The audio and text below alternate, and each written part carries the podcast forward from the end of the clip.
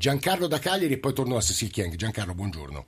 Zanchini, guardi, anche se sono molto emozionato, poi riuscire a raccontare una, brevemente una storia che è capitata a noi, a me e mia moglie. Noi abbiamo un bambino di dieci anni e mezzo che frequenta la prima media e dallo scorso settembre ha incominciato a parlarci di, eh, di Islam, di ISIS eh, e a manifestare più volte il desiderio di essere portato in Iran o in Iraq. Noi all'inizio l'abbiamo sottovalutato, poi le sue richieste diventavano sempre più pressanti eh, finché un giorno, io la faccio molto breve Sì. chiaramente, No, finché un giorno mi recita a memoria una sorta di giuramento per entrare non so bene in quale di queste organizzazioni. Eh, lei capisce bene, non impara le poesie, impara questo giuramento, mi sono un po' preoccupato.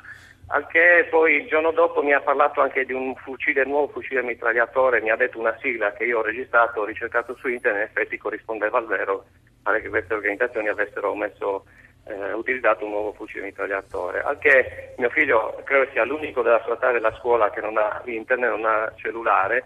Eh, abbiamo capito che l'unico punto in cui poteva essere entrato a contatto con queste informazioni era la scuola. Quindi ci siamo rivolti alla scuola eh, che devo dire ci ha aiutato perché è riuscita a capire che tramite un altro bambino che invece aveva la massima libertà nella navigazione di internet avevamo scaricato parecchi video che io non ho mai visto riguardanti eh, appunto eh, il proselitismo effettuato da queste No. organizzazioni. Guardi Giancarlo, la sua... Sì, finisca. intervenuti, eh, purtroppo però a distanza di un- due mesi, scusi se la interrompo, eh, il bambino continua a essere affascinato a questo mondo, addirittura ieri ci ha detto che la colpa è degli occidentali eh, riguardo al- Tutto ciò a dieci anni, Giancarlo.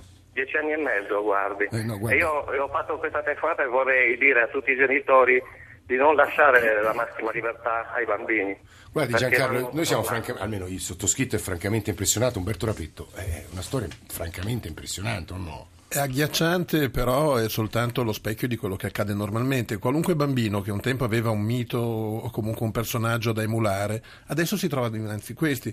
L'esempio che danno forse i genitori, gli insegnanti, gli educatori in genere non è abbastanza forte per impressionarli e trascinare i giovanissimi ad avere un ideale e avere una causa giusta per la quale impegnarsi.